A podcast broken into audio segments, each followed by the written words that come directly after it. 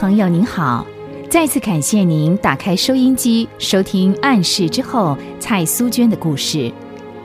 上回我们说到，蔡夫人信主以后，就成了苏娟传福音最得力的支持者。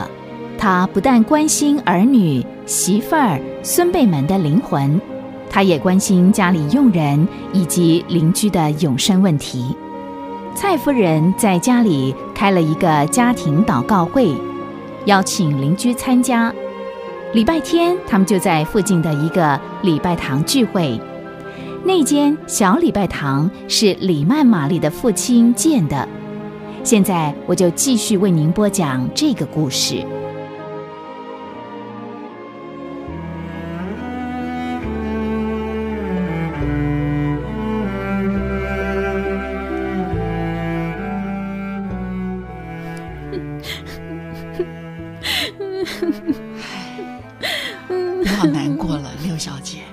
想开点嘛，身体要紧的，万一万一得把自己的身体给愁垮了，小孩更不是没人管了吗？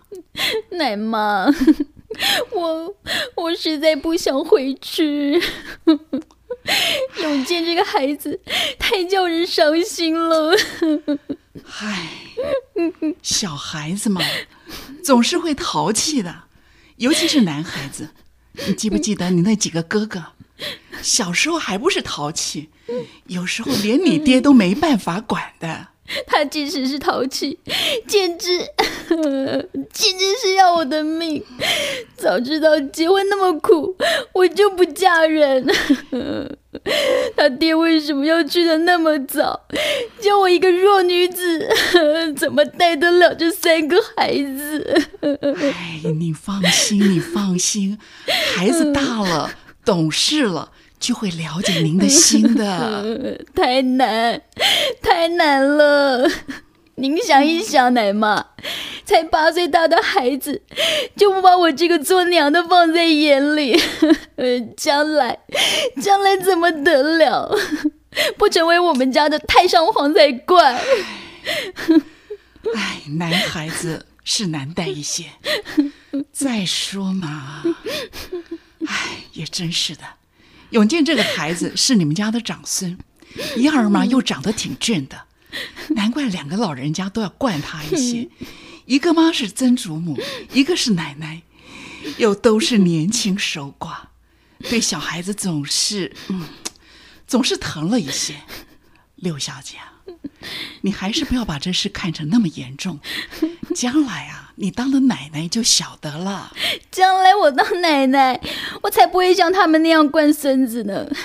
您想想，他淘气，我这个做娘的说一句都不行。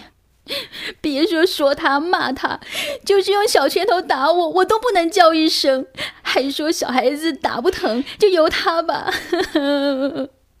奶妈，你说我该怎么办呢？唉，真是的。除了报以同情的叹息以外，奶妈能说什么呢？真的，苏娟的六姐够苦的了。结婚不到五年，丈夫就去世，留下她和两个老婆婆、三个孩子。偏偏两个老人家都会惯孙子。把他那大儿子永健惯坏了，动不动就跟他耍脾气，气得他心灰意冷。这时候，梅芳总算平静多了。奶妈，我娘呢？唉，别提了，像你七妹一样，都成耶稣迷了，一天到晚不是看病人就是跑洋教堂，都是你七妹不好，劝她去什么妇女医院戒大烟。出院了，人都变了，谁也劝不了她了。哦，有这回事啊！难怪回来这么久都没有看见娘。七妹呢？七妹还在学校吗？嗯，也快回来了。哎，今天礼拜几？嗯，哦，礼拜二。那明天晚上家里又热闹了。不信的话，你多住两天就知道了。嗯，怎么了？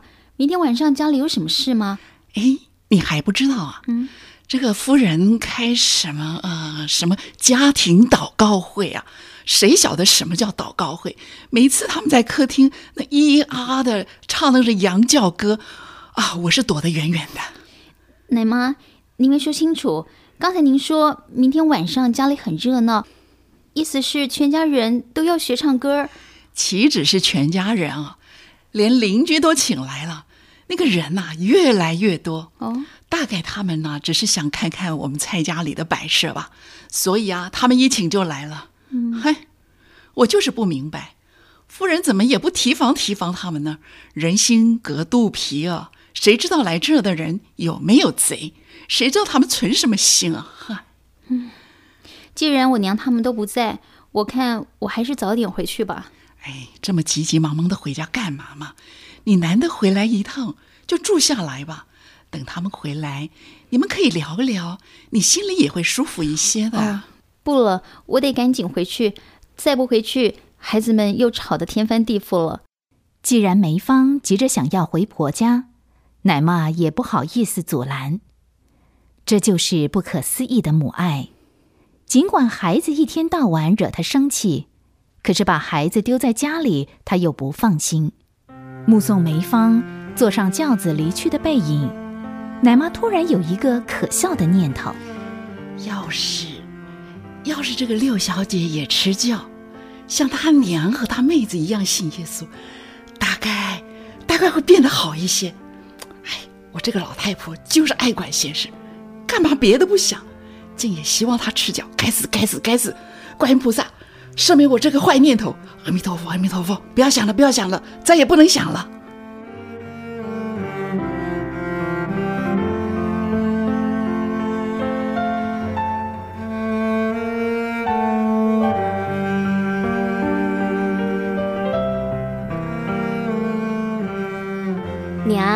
听奶妈说，六姐刚才回来过，可是又匆匆忙忙回去了。哦，梅芳回来了，这个孩子，唉，也太委屈她了。丈夫早死，一个人要伺候一个老奶奶，一个婆婆，又要带三个孩子，偏偏永健这个孩子，唉呀，我觉得六姐变了好多哦。记得从前她还没出嫁的时候，我们最谈得来了。我没见过六姐发过脾气，也没见过她哭过。只有结婚那天，咱们送她出门的时候，我会想，嗯，我们中国妇女真的要比西方妇女牺牲的多得多。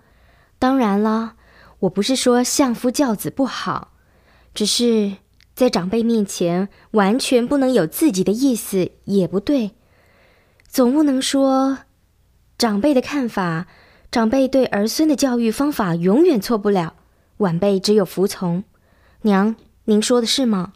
嗯，现在我也想通了，人一老啊，脑筋也容易糊涂，思想也很难赶得上新时代。有时候做长辈的也该听听年轻人的意见。要是六姐的婆婆能够像您这样想就好了。其实啊，娘要不是信主。还不是老顽固一个。不过话又说回来，做媳妇儿的多孝顺婆婆也是天经地义的事。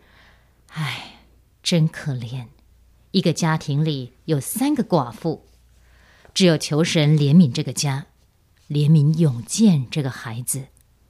真的，除了多为自己的女儿祷告之外，蔡夫人又能做什么呢？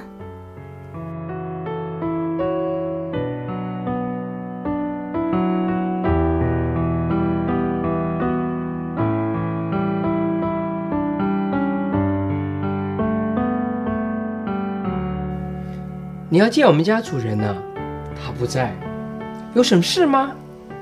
哦，没有，好，那你改天再来好吗？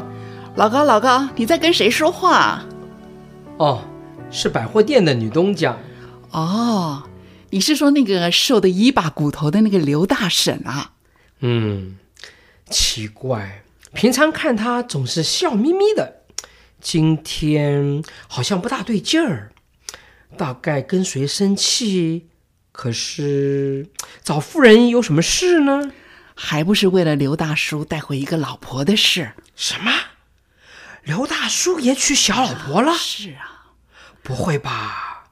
看他人蛮老实的，他们两老感情也不坏呀，怎么？嗨，天下的男人呐、没几个是好心眼的。多挣几个钱就神气活现了，再老实的也会动歪脑筋，可怜呐、咦，我说奶妈，可别把天下男人都说成狼心狗肺，好不好？我老高对我老伴儿可是百依百顺的，不信你可以问问他。好了好了，少在那儿自吹自捧的了。啊夫人来了，夫人来了。